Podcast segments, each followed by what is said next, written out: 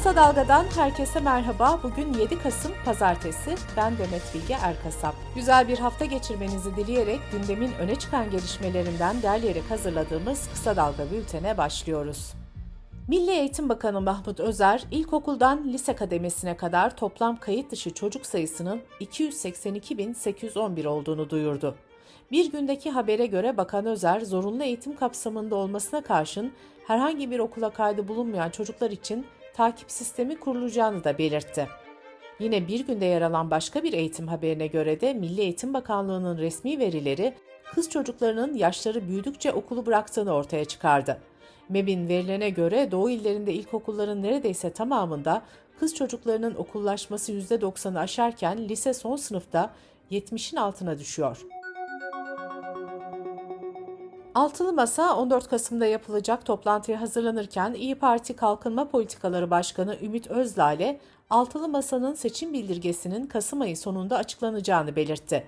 Özdağ'le hazırlıklar arasında uyuşturucuyla mücadele eylem planı olduğunu da söyledi. İçişleri Bakan Yardımcısı ve Bakanlık Sözcüsü İsmail Çataklı'nın verdiği bilgilere göre Ekim ayında toplam 24.998 göçmen ve 856 organizatör yakalandı. Bakan yardımcısının verdiği bilgiye göre bugüne kadar ülkesine dönen Suriyeli sayısı 531.326 olurken kayıt altına alınan Suriyeli sayısı da 3 milyon 611.143 oldu.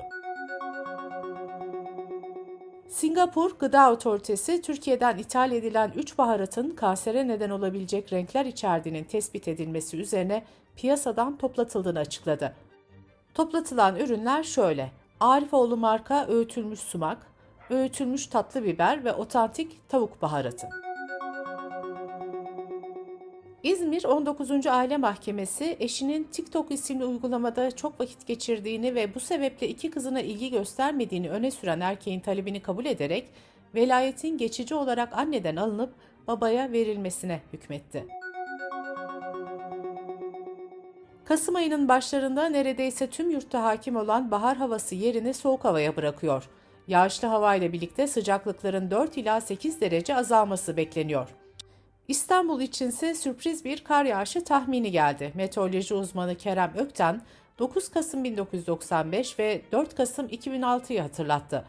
Ökten soğuk havanın İstanbul'a kar getirme potansiyeli olduğunu söyledi.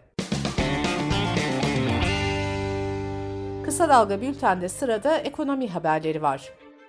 Ekim ayı yağışları yetersizken hava sıcaklıkları da çoğu ilde mevsim normallerinin üzerinde gerçekleşti. Yağışlar Türkiye genelinde normaline göre %38 azalırken Akdeniz hariç tüm bölgelerde normalinin altında yağış kaydedildi. 60 kentte hububat ve diğer kışlık ekimler için yeterli yağış gerçekleşmedi. Hal böyle olunca birçok üretici ekimlerini erteledi. Türkiye Ziraat Odaları Birliği Genel Başkanı Şemsi Bayraktar, hububatta ve kırmızı mercimekte önemli verim düşüklükleri olduğunu söyledi. Bayraktar, olumsuz iklim koşulları karşısında üreticilerin desteklenmesi ve kuraklık sigortası desteğinin sürmesi gerektiğini vurguladı. Çevre Şehircilik ve İklim Değişikliği Bakanı Murat Kurum, İlk Evim, İlk İş Yerim projesinde ilk kurağının 7-16 Kasım'da gerçekleşeceğini duyurdu. İlk kurallar Şırnak ve Ardahan'da çekilecek. Bu arada Bakan Murat Kurum, CHP Milletvekili Sezgin Tanrıkulu'nun soru önergesine verdiği yanıtta son 6,5 yılda yabancılara yapılan konut satışına ilişkin bilgi aktardı. Verilere göre yabancılar Türkiye'de toplam 95.422 konut ya da iş yeri aldı. Toplam taşınmaz sayısı ise 105.496 oldu.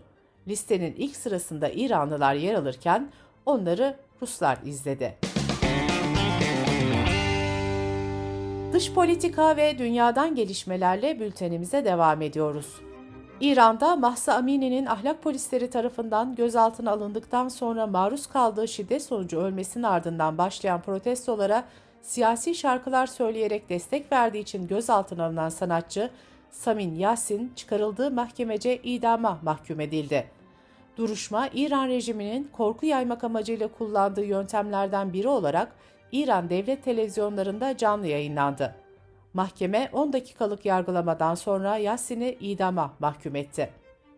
Kararın ardından gençler sokaklara çıkarak bu kararı protesto etti. Dünyanın birçok ülkesinde yaşayan sanatçılar da Yassin'e verilen idam cezasını kınayarak kararın geri çekilmesi için kampanya başlattı.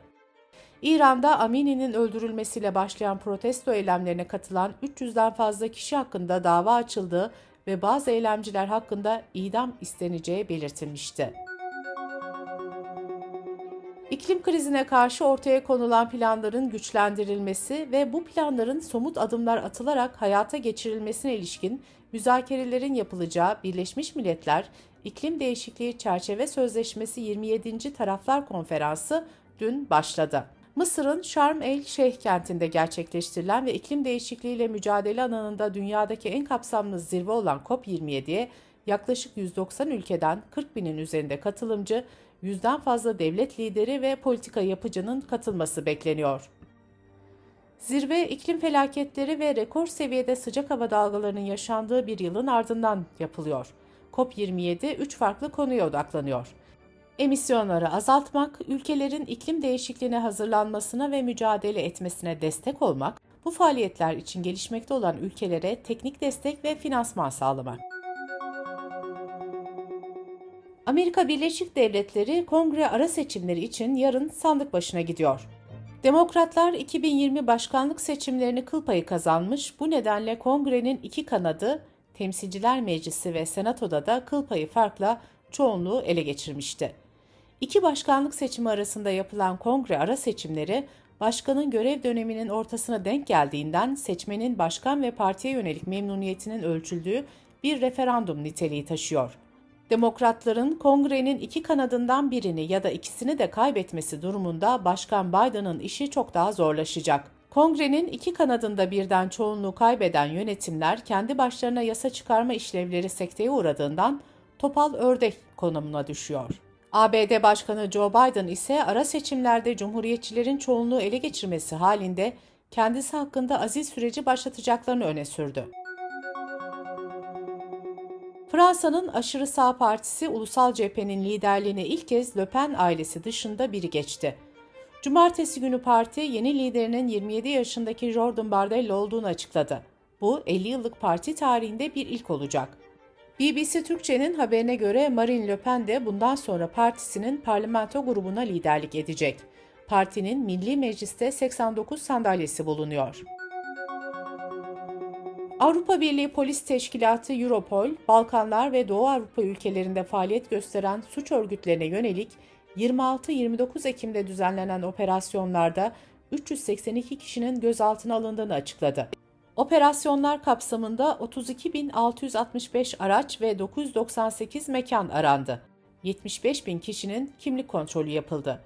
Operasyonlarda 2 ton uyuşturucu madde ve çok sayıda ateşli silaha el konuldu. İspanya'da ise sivil muhafızlar yaptıkları operasyonlarla 32 ton marihuana ele geçirdi. Uyuşturucunun İspanya içinde İsviçre, Hollanda, Almanya, Belçika ve diğer Avrupa ülkelerinde satıldığı belirtildi. Twitter'ın yeni sahibi Elon Musk, şirketin her gün 4 milyon dolardan fazla kaybettiğini ve şirket çalışanlarının yarıya yakını işine son vermekten başka seçeneğinin olmadığını söyledi. İşten çıkarılanlar ise kanuna aykırı bir prosedür uygulandığı için Musk'a dava açmaya hazırlanıyor. Bu arada Twitter'ın 8 dolara ücretli doğrulama hizmeti yürürlüğe girdi. Twitter Blue şimdilik yalnızca ABD, Kanada, Avustralya, Yeni Zelanda ve Birleşik Krallık'ta kullanılabiliyor. Gökbilimciler 1600 ışık yılı uzaklıkta dünyaya şu ana kadar bilinen en yakın kara deliği keşfetti. Bilim insanlarına göre yeni keşfedilen kara delik Güneş'ten 10 misli daha büyük ve yeryüzüne daha önce tespit edilenden 3 misli daha yakın. Bilim insanları kara deliği ona eşlik eden yıldızı sayesinde tespit etti. Yıldızın kara deliğin etrafında dünyanın güneş yörüngesiyle aynı mesafede bir yörüngede seyrettiği keşfedildi. Bültenimizi kısa dalgadan bir öneriyle bitiriyoruz. Gazeteci İbrahim Ekinci, Kısa Dalga'da her pazartesi günü yayınlanan Marjinal Fayda programında küresel ve ulusal ekonomide bir hafta boyunca olan biteni anlatıyor. Marjinal Fayda'yı kısa dalga.net adresimizden ve podcast platformlarından dinleyebilirsiniz. Gözünüz kulağınız bizde olsun. Kısa Dalga Medya.